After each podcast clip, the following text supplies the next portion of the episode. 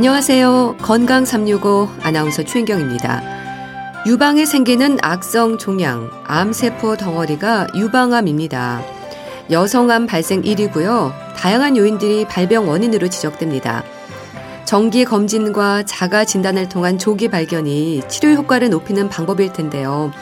특히 조심해야 할 위험인자, 유방암을 의심할 수 있는 증상, 검진 결과로 살펴야 하는 부분들까지 잠시 후에 알아봅니다.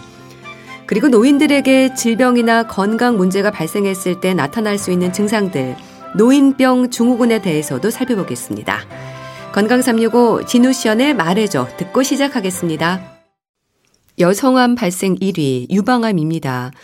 정기검진과 자가진단이 강조가 되는 건 조기 발견으로 초기 치료가 진행될 때 완치율이 높아지기 때문일 텐데요.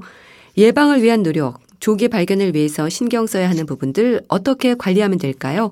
국립암센터 유방암센터 이윤숙 박사와 함께 합니다. 안녕하세요. 네, 안녕하셨어요. 네. 유방외과 전문이십니다. 유방암 수술을 지금까지 몇 건 정도 하셨을까요? 정확하게 세보지는 않았는데 네. 5천 건은 넘을 것 아, 같은데.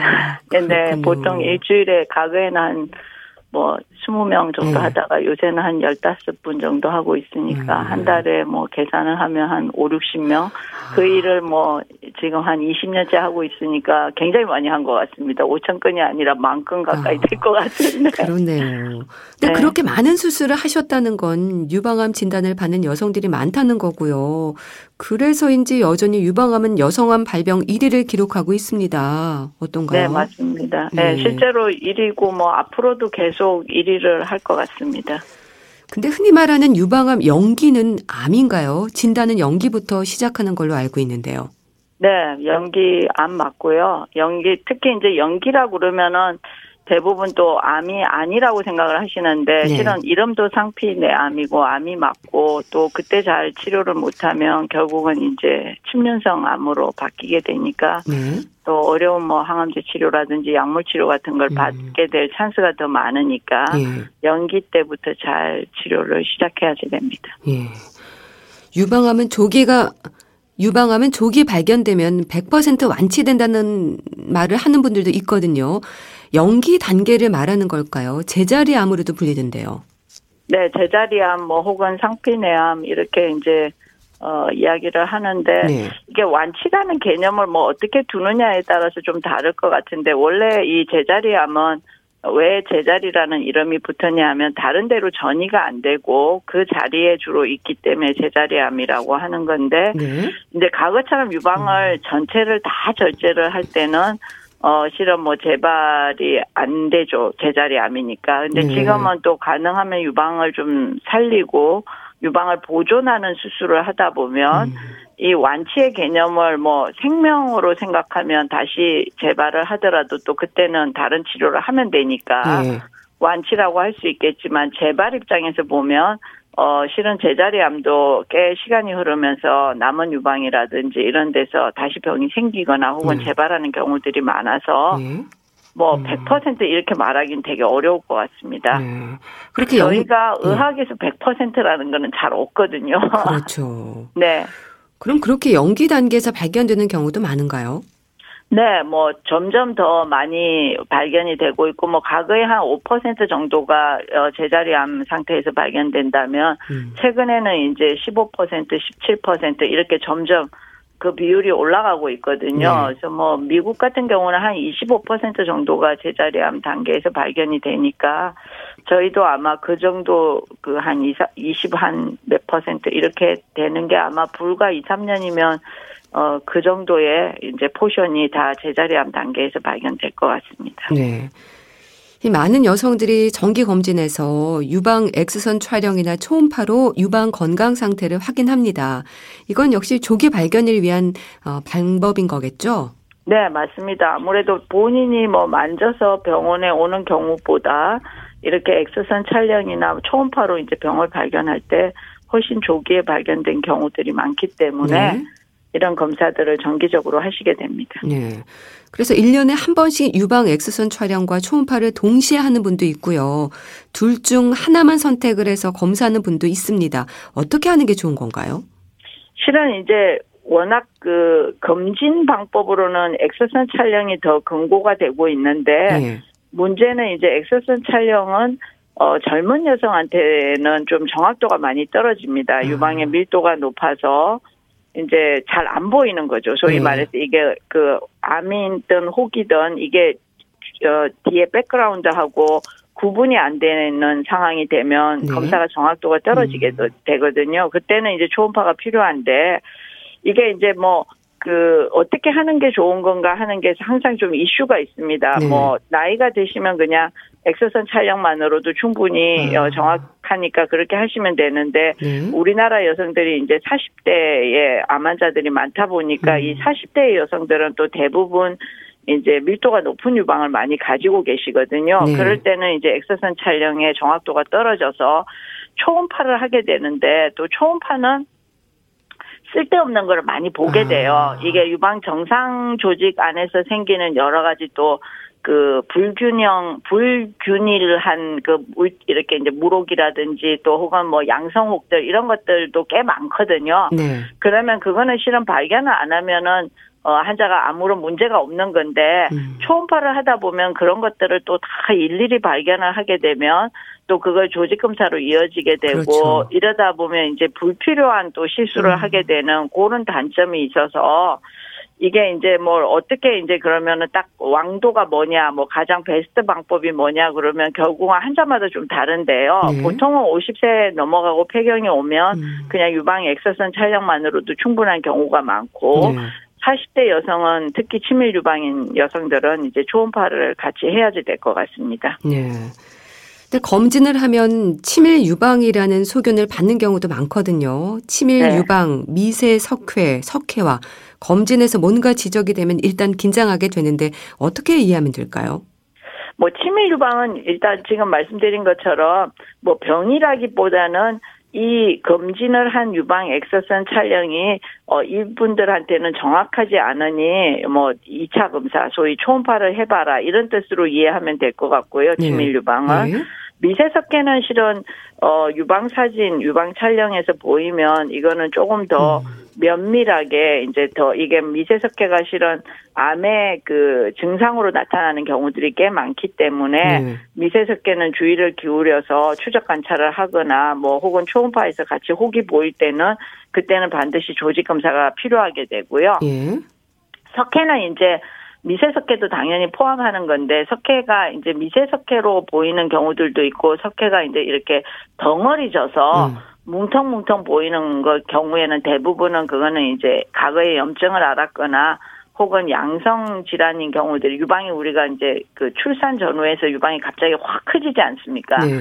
그런 다음에 이제 작아질 때 그런 좀 뭉텅이진 음. 석회들이 생길 수가 있거든요. 그런 석회들은 대부분 큰 문제가 없기 때문에 일단 석회 모양이 좀 되게 중요하고 네. 이제 미세 석회라는 이런 이제 말을 붙이게 되면 그때는 꼭 전문가가 한 번 더 봐서 이게 암하고 연관이 없는 석회인지 그런 거를 구분할 필요는 있습니다. 네. 그러니까 미세 석회 소견이 있을 때 악성 여부를 잘 살펴야 한다는 말이 그런 데서 나온 거군요. 네, 맞습니다. 네. 근데 치밀 유방이 참 많으신 것 같아요.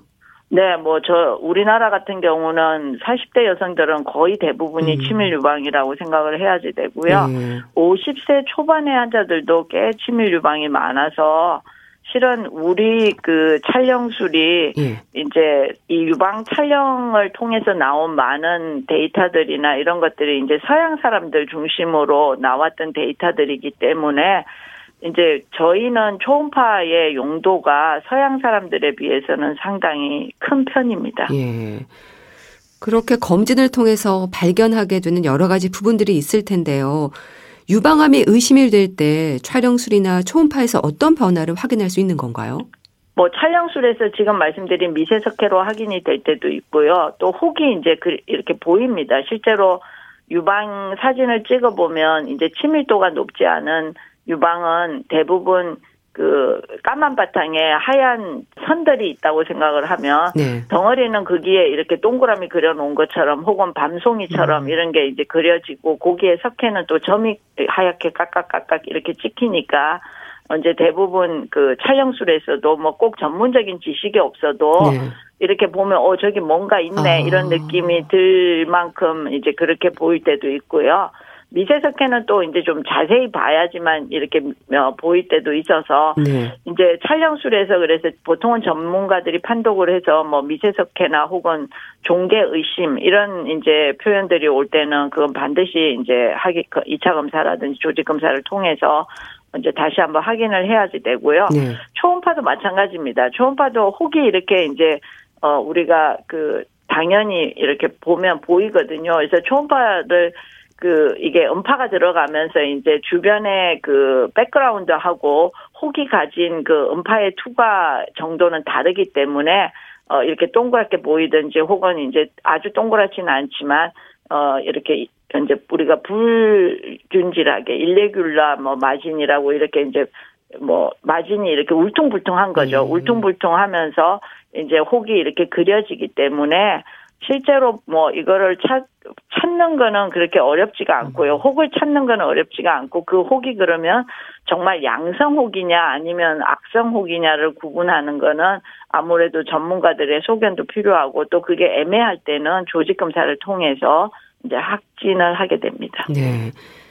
참 나이 들수록 유방암에 대한 부담이 커지는데요. 특히 여성의 전체 생리 기간이나 출산 여부와도 연관이 있다고 들었습니다. 네, 뭐 이거는 위험 요인 중에 하나고요. 네. 뭐 생리를 일찍 시작할수록 또 폐경이 늦게 올수록 또 이제 애를 많이 낳을수록 실은 유방암에 보호가 되는데 뭐 우리나라 지금 저출산 너무 심각하지 않습니까? 네. 그래서 어, 출산을 언제 하느냐도 중요하고 얼마나 많이 낳느냐도 유방암의 보호 입장에서는 되게 중요하거든요. 네. 근데 이제 자꾸 노산이 많이 늘어나고 또 출산이 너무 줄, 줄어서 여러 가지 이제 위험 요인들을 보면 여성들의 어떤 라이프 스타일로 보면 아무래도 유방암이 계속해서 좀 늘어날 수밖에 없는 어, 그런 어, 상황입니다. 음. 가족력은 어떨까요? 가족력이 있는 경우에는 나이와 상관없이 20대에도 정기적인 검진이 필요하다는 말도 있던데 그렇습니까? 뭐 이거를 딱 20대에 필요하다 이렇게 말하기는 어렵고요. 이제 예. 가족력이 있을 때 특히 뭐 엄마나 혹은 이제 나의 여자 형제가 유방암에 걸렸다면 그분보다는 엄마 대부분 엄마죠. 이제 형제들은 비슷비슷한 나이니까 엄마보다는 네. 한 10년 정도 먼저 음. 어, 검진을 시작하라고 하거든요. 근데 뭐 예를 들어서 어머님이 한 35세 때뭐 유방암에 걸렸다 그런 경우에는 가족력도 있지만 어쩌면 이제 유방암을 일으키는 유전자 이런 것들을 가지고 있을 가능성이 꽤 많거든요. 네. 그러면 이제 어, 그때 엄마가 검사를 해서 확인을 하지 않았다면, 음. 이제 지금 따님은 어떻게 보면, 어, 그, 엄마가 이제 안 계, 뭐, 혹시 안 계실 수도 있는데 30대 유방암 환자들의 예후가 그렇게 좋은 편은 아니니까요. 네. 그러면 이제 따님은 먼저 이제 엄마보다 이제 10년 정도 먼저 검사를 하게 되면 한 25세 정도부터는 검사를 시작해야지 되고 네. 또 가능하면 유전자 검사를 받아보는 것도 좋은데 음. 이제 우리나라 보험 시스템이 어, 아무리 엄마가 암에 걸렸다 하더라도 그 가족력이 그렇게 한 분일 때는 이제 보험이 안 되거든요. 네. 그러다 보니까 내가 이제 20대 때 검진을 하면서 그 유전자 검사를 받아보기는 좀 어렵지만 뭐 불행하게도 혹시 이제 그분이 검진을 하다 보면 이제 뭐 혹시 병이 생긴다 네. 그러면 이제 그때는 어, 유전자 검사들을 통해서 확인이 가능합니다. 네. 그렇다면 엄마와 딸의 경우는 특히 조심을 해야 되는 거고요. 이 가족력의 네. 위험이 어느 정도 높을까? 가족 범위는 어디까지인가? 이 부분도 궁금하거든요.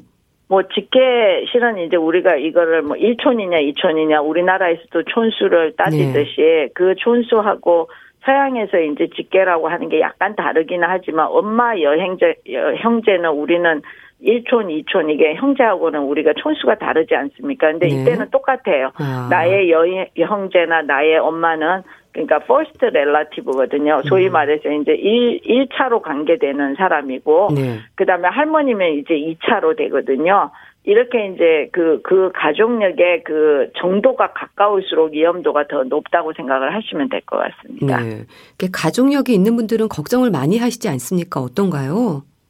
뭐 지나치게 걱정을 하실 필요는 없는데요. 예. 그렇지만 뭐 당연히 이제 특히 젊은 나이에 어떤 유방암 환자가 있는 가족은 어, 진짜 좀, 그, 이렇게 주의를 기울일 필요가 있고, 정기적으로 검진을 통해서 유방암은 다행히 조기에 잘 발견할 수 있는 암이기 때문에, 네.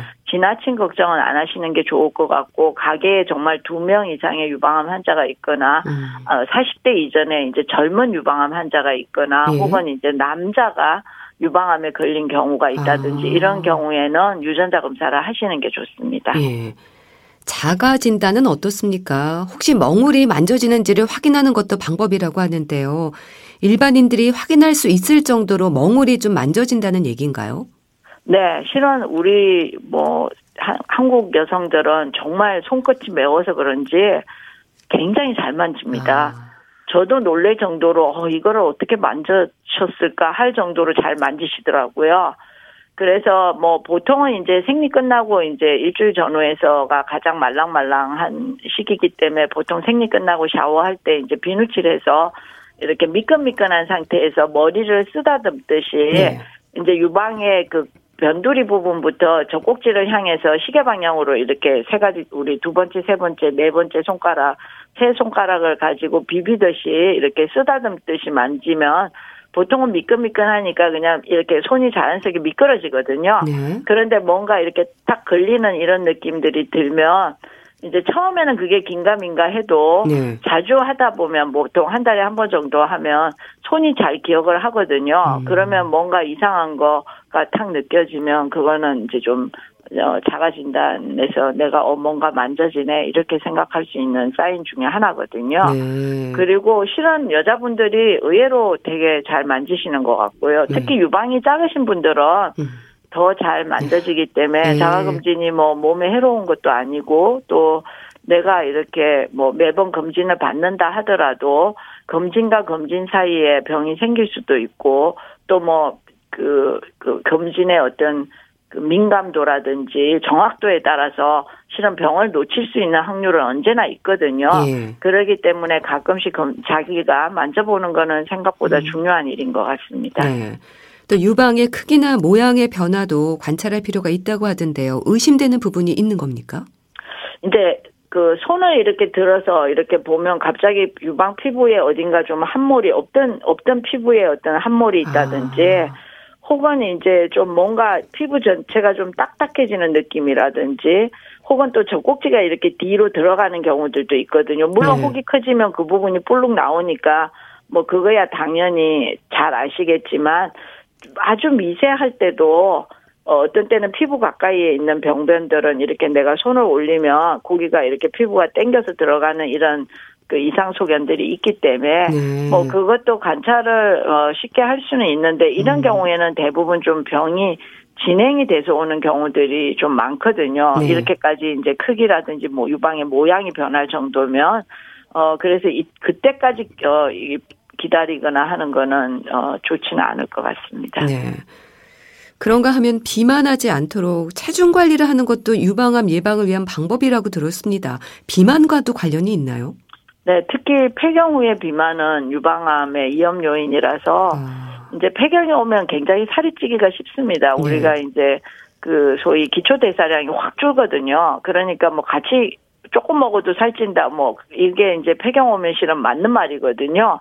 원래는 이제 내가 쓰는 양이 뭐 내가 운동을 해서 쓰기도 하지만 내가 숨 쉬고 가만히 있고 말하고 뭐 이럴 때도 이제 나가는 그 어, 열량이 있거든요. 그걸 네. 우리가 기초대사량이라고 하는데 기초대사량이 어렸을 땐 되게 높은데 어, 나이 들면서 그게 점점 점점 줄어들거든요. 네. 그래서 실은 쉽게 살이 찌기 때문에 이제 그 체중을 잘 유지하는 방법은 뭐 운동이라든지 좀 먹는 걸 아. 줄인다든지 좀 또 살 안 찌는 어, 뭐, 야채 위주로 좀 드시면서 탄수화물을 줄인다든지 이런 것들이 같이 필요하고, 그거는 당연히 유방암 예방도 되고, 네. 또 우리가 만성병, 폐경 오면서 실은 여러 가지 만성병들 많이 생기거든요. 뭐, 여러, 뭐, 고혈압, 당뇨도 있지만 또 체중이 올라가면 뼈에도 무리가 많이 가기 때문에 골다공증들이 네. 있으신 분들은 잘못 넘어지면 또 이제 어, 뼈가 부러지는 이런 상황들이 생기기 때문에 체중 관리는 꼭 유방암 예방을 위해서라기보다는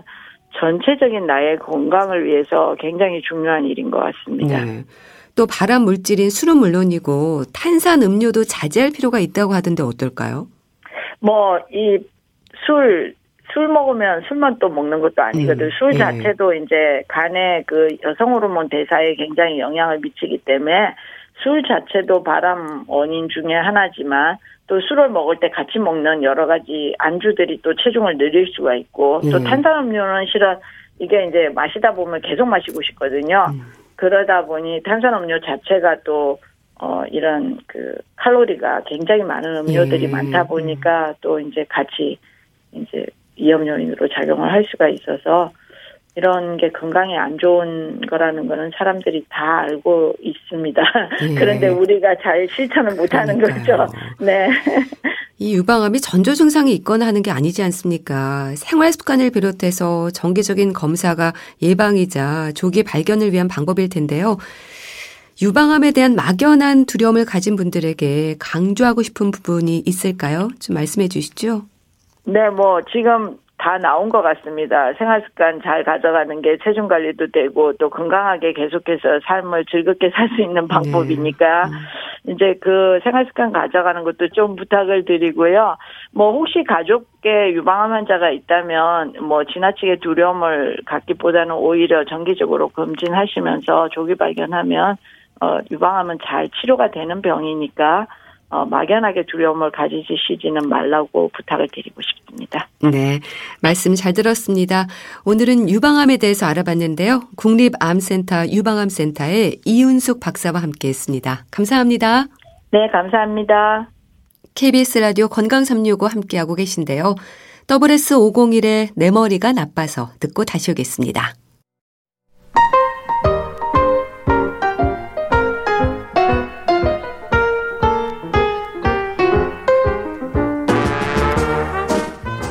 건강한 하루의 시작.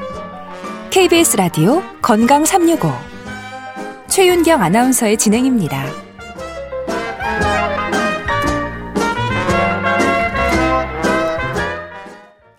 KBS 라디오 건강 365 함께 하고 계십니다.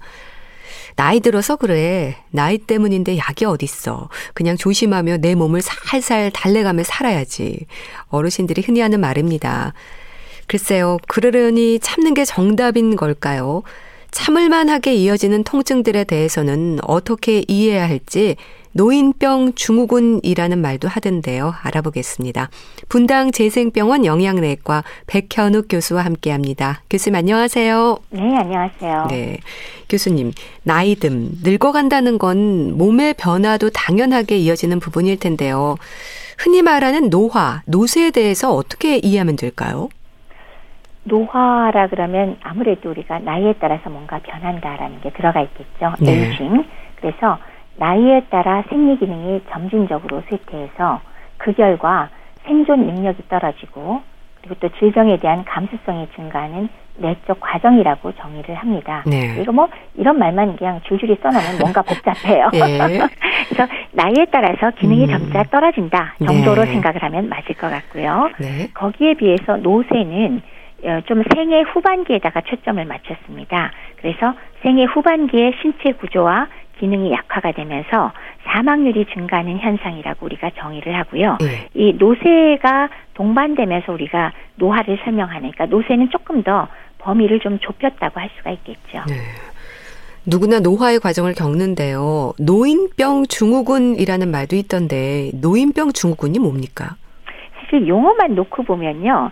앞에 노인병 붙었잖아요. 예. 그래서 노인에게 흔히 걸리는 병, 뭐 아. 당뇨병이나 고혈압 예. 이런 거 얘기하는 거 아닌가 예. 싶기도 하는데 이제 또 이것만 연구하는 사람들은 이제 열심히 용어를 만들잖아요. 그래서 예. 노인병 증후군이라고 얘기할 땐 제리아트릭 신드롬이라고 얘기할 때는 네. 노인에게 질병이나 건강 문제가 발생했을 때 공통적으로 흔히 나타나는 증상을 묶은 아. 것을 노인병 증후군이라고 얘기합니다. 네. 그래서 굉장히 다발적인 원인, 여기에는 모든 원인이 다섯 개 있습니다. 노인의 경우는 뭐 젊은 사람의 경우 폐렴 걸렸다 그러면 폐렴균이 원인이다라고 어. 얘기하지만 예. 노인병 증후군의 원인은 그렇게 한 가지 원인이 아니라 모든 원인, 뭐 나이, 그다음에 질병의 악화, 뭐 못 먹는 거, 영양 불량 오만 개 다 섞인 음. 거고요. 네. 따라서 감퇴한 기능도 여러 가지고요. 그래서 위험 요인에 취약해지기 때문에 삶의 질이 저하되는 상태라고 얘기를 할 수가 있겠습니다. 네. 그러니까 증후군이라는 단어를 생각하면 말씀 주신 대로 질병이라기보다 증상을 말하는 걸 텐데요. 구체적으로 어떤 부분들을 말하는 겁니까? 크게 보아서는 뭐 인지 기능이 좀 아, 떨어졌다. 네. 운동 기능이 떨어진다. 그다음에 감각 기능이 떨어진다.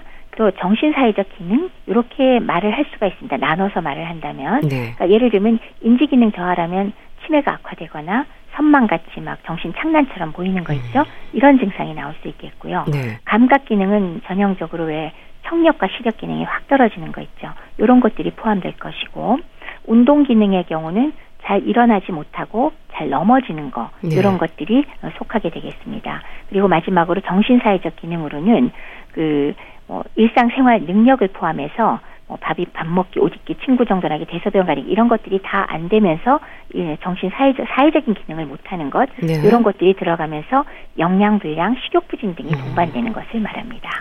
그런 요인들로 인해서 몸의 여러 기능들에 문제가 생기는 건가요? 그렇죠. 이런 여러 가지 건강 관련 위험 요인들이 섞이면 노인의 신체 기관 자체 기능이 전부 다 저하가 되면서 예. 간단히 얘기해서 병에 걸리기 쉬운 취약한 상태가 된 것을 의미합니다. 따라서 똑같은 외부 스트레스 별거 아닌 스트레스에 노출되었을 때도 노인의 경우는 그것이 바로 쉽게 질환으로 진행되는 거 그런 상태를 의미하게 됩니다. 네. 그래서 또 노년기 퇴행성 변화가 진행이 되는 노쇠화에 대해서도 관심을 가져야 할 텐데요. 위험 요인들이 많을 것 같아요. 노쇠라 그랬을 때 사실 노쇠를 유발하는 가장 중요한 위험 요인으로 한 가지를 짚어라. 네. 그러면 만성적인 영양 불량입니다. 아, 그렇군요. 네. 그래서 이 영양 불량은 그대로 근육을 줄이게 되니까 근 감소증을 유발하고요. 동시에 체내 대사율도 감소시키고 네. 그렇게 되니까 근육 감소하면 어떻게 돼요? 노인의 활동성은 떨어지겠죠. 그리고 활동성이 떨어지면서 입맛은 더 떨어지게 되고 이것이 다시 영양 불량을 악화시키는 악성 골이라고 아, 할까요? 네. 이것들이 구성되게 됩니다. 그래서 이런 것들이 서로 물고 물면서 악화시키는 그런 일들이 생기고 그거 하나하나에 대해서 여러 가지 위험 요인들이 끼어 있게 되겠죠. 예. 그런데 특히 만성 영양 불량은요, 하루아침에 일어나는 일이 아니라 서서히 진행이 된 결과일 텐데, 의외로 이 영양 불량인 노인들이 많다고 들었습니다. 맞습니다. 어, 노화 자체가 물론 원인일 수도 있고요. 그다음에 노화 자체로 인해서 입맛이 떨어지고 그다음에 노인들의 경우는 치아가 멀쩡한 분이 굉장히 음, 적잖아요. 네. 그래서 치아가 뭐 그게 틀리가 됐건 어쨌건 아예 없건 치아 문제 때문에 씹을 수가 없으니까 입맛도 못 느끼게 되고 먹는 양이 현저히 줄어들게 되죠. 네. 그리고 또 치매나 우울증이 동반되면 그 자체가 어, 입맛도 떨어지면서 실제로 음식을 안 삼키는 경우도 있거든요. 그러니까 안 먹으면 또 역시 영양 불량이 네. 되는 것이고 그리고 노인들은 만성 질환을 되게 적어도 뭐 두 개 이상, 세 개, 네 개 많이 갖고 계시잖아요. 네. 그래서 그 자체의 문제도 있을 뿐더러 거기에 따르는 많은 약물을 복용하게 됩니다. 네. 뭐 여차하면 뭐 10개, 20개 정도 드시는 분 자주 만나게 되는데요, 하루에. 그렇게 약물 자체가 또 입맛이 떨어지게 되고 음.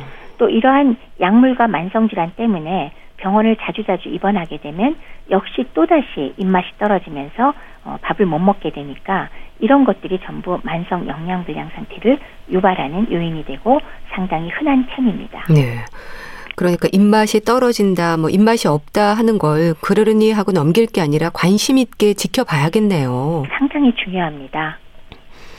참 이런 문제들이 악순환일 것 같은데 영양 불량이다 보면 체중도 감소하고 근력도 떨어지고 만성 질환의 증상도 악화될 수 있고 연결되는 부분들이 있지 않나요?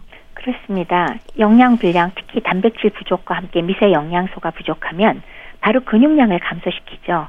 그러면은 체중 감소도 있지만 근감소증이 바로 유발됩니다. 네. 근감소증은 어떻게 되죠? 근력의 감소로 바로 이어지니까 근력이 감소가 되면 뭐 가다가 잘 넘어지기도 음. 하고 그다음에 이것 자체가 근육이 감소하면 인슐린 저항성을 또 아. 유발하게 되죠. 네. 그러니까 활동 능력 저하와 함께 인슐린 저항성과 대사 속도가 또 떨어지게 되니까 기존의 만성 질환은 또 악화될 수 있겠고 예. 이 질환에 급성 합병증이 또 쉽게 동반됩니다. 그래서 입원 치료가 자꾸 자꾸 필요하게 돼서 입원을 자주 하게 되고요.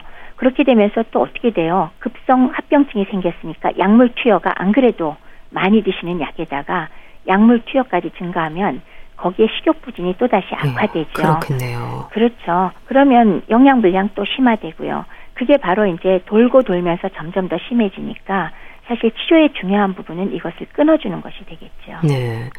치매나 우울증과 같은 정신 건강에도 영향을 미칠 수 있다고 들었습니다. 맞습니다.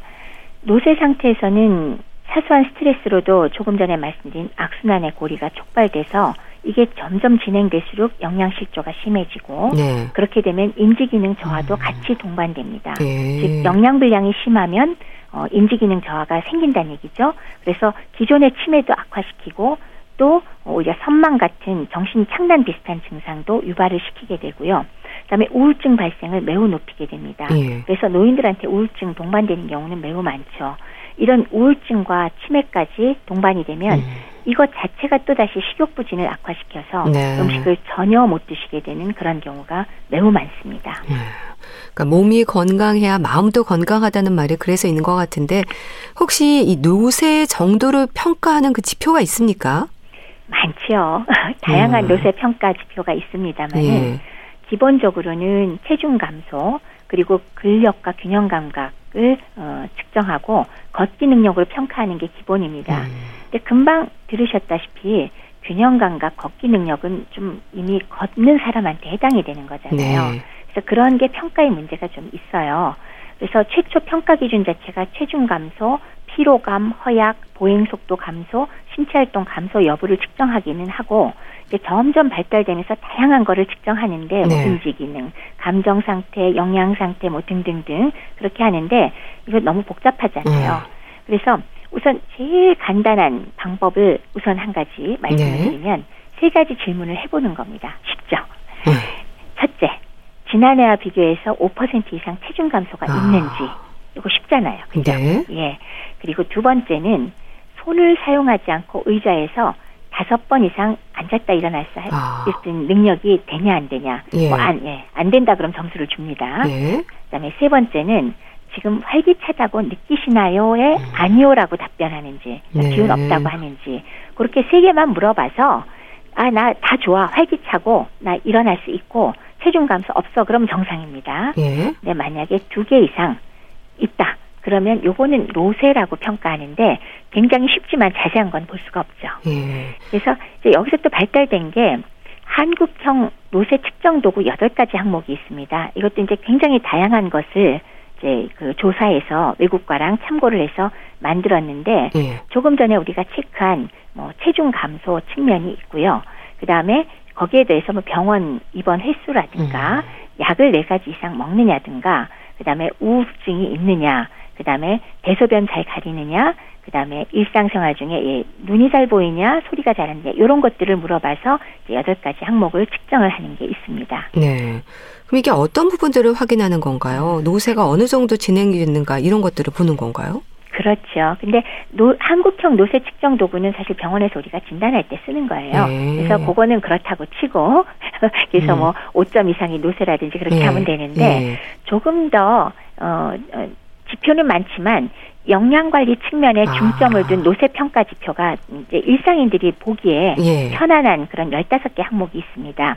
재밌어요. 보면은 음, 네. 종일 집 밖으로 나오지 않은 날 많으냐. 아. 그 다음에 외출 얼마에 한 번 하느냐, 뭐 예. 뭐 일주일에 한 번이냐, 그 이상 하냐. 그 다음에 즐기는 활동, 취미 활동 하느냐. 음. 그 다음에 친구나 친척의 왕래를 하느냐. 네. 그 다음에 넘어진 적 있느냐. 그 다음에 1km 정도를 내가 어려움 없이 걷느냐. 그 다음에 잘 보이느냐. 그 다음에 낙상, 넘어지는 게 무서워서 외출을 삼가한 적이 있느냐. 예. 그 다음에 입원을 최근에 했느냐. 그 다음에 식욕이 어떠냐.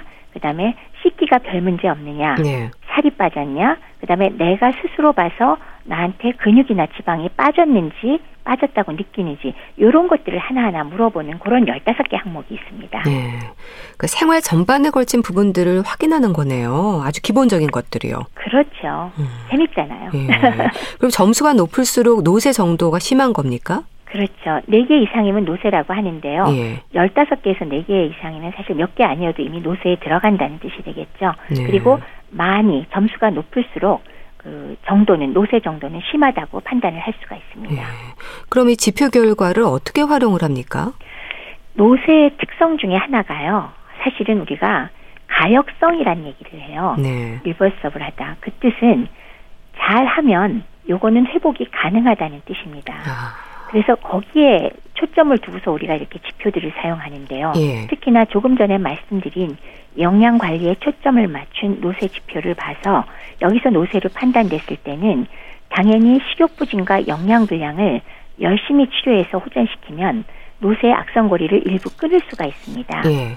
그래서 거기에 상당히 많은 생활 습관들이나 일상생활 지표들이 있잖아요. 네. 그런 거 섬세한 거 하나라도 좀 조기에 판단이 되면 그 부분에 대해서 물론 영양 치료도 하지만 환경이나 이런 걸 개선해서 호전을 시키면 방금 말씀드렸 말씀드렸듯이 노쇠는 어, 가역적이라 그랬잖아요. 네. 그래서 이 고리를 끊어서 노쇠로 인한 다양한 질환의 발병 가능성을 줄이고 발병하더라도 합병증도 줄이고 또 치료 기간을 단축할 수 있겠죠.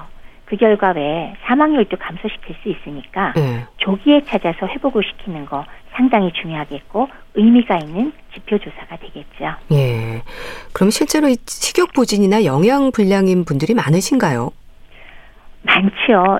음. 물론 이런 건 있습니다. 저는 병원에 있으니까 예. 문제되는 부분을 많이 보게 되니까 예. 그 점에서는 아마 제가 좀 더 많이 보는 음. 측면은 있겠지만 네. 그러나 연세가 올라가실수록 예를 들면 80세 이상, 85세 이상, 90세 이렇게 되면은 사실 웬만한 가까운데 저를 아는 분들의 경우는 몇 년 사이에 다 저한테 한 번씩 오시게 되는 어. 것 같아요. 그러니까 예. 연세가 높아질수록 이런 것들은 생길 확률은 높고 즉 노화에 의한 노쇠가 점점 진행이 되기 때문에 예. 사실은 상당히 흔하다는 말이 맞겠습니다. 네. 근데 또 궁금하게 노쇠 정도를 평가하는 이 지표에 그 항목에 네. 체크하는 증상들 네. 이 한결 같습니까? 들쭉날쭉 한다거나 일시적일 수도 있을 텐데요.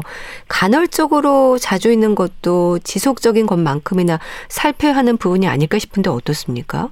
간헐적이라도 그게 앞으로 지속적이 될 가능성이 있기 때문에 네. 수시로 한번 물어봐 주시고 체크해 보시고 음. 그 부분에 대한 신경을 쓰는 거는 상당히 의미가 있습니다. 이런 왜 종일 집 밖으로 나오지 않는 날이 네. 많으냐 예. 이런 것들이 그러다가 가역적으로 좋아지면 좋은 거거든요. 그렇죠. 그렇기 때문에 그럴 경우에 아 영양적인 측면을 해결하면 좋을까? 그럼 그거를 해결을 해드리고 음. 그게 아니라 조금 더 자극을 드리고 네. 좀더 친구라든지 말동무가 필요한지 그래서 같이 움직이고 외출이 가능하도록 한다거나 이런 것들은 전부 다 우리가 어느 정도는 가역적으로 좀 조절이 가능한 것들이 되기 때문에 그런 점에서 이 평가 지표가 수시로 우리가 일상생활에서 물어봐 가면서 우리가 해결할 수 있는 부분을 해결해 가면 상당히 의미가 크죠. 네. 또 생활에서 살펴야 하는 부분들도 많을 것 같은데 적절한 영양 치료에 있어서 이제 밥심이라는 생각은 하시지만 또 탄수화물에 치우치는 경우도 많을 것 같아요. 그렇죠. 그 제가 예전에 식사 조사를 하면서 네. 오늘 아침에 어떻게 식사하셨습니까?라고 질문을 했을 때, 예. 뭐 70대지만 정말 젊고 아름다운 분이셨어요. 네. 활기 있고. 네. 그랬는데 거기에 답변은 밥을 물에다 말아서 잡수고 오셨다고 아, 하십니다. 예, 그런 분들 많으시죠. 네. 음. 문제가 있죠. 예. 사실 그런 경우는 너무나 탄수화물 위주만 들어가게 되면은 당연히 물론 뭐 저기 달콤한 설탕이나 과당보다는 덜하지만은 네. 탄수화물만 들어갔을 때 혈당 올라가는 시간은 굉장히 빠르고요.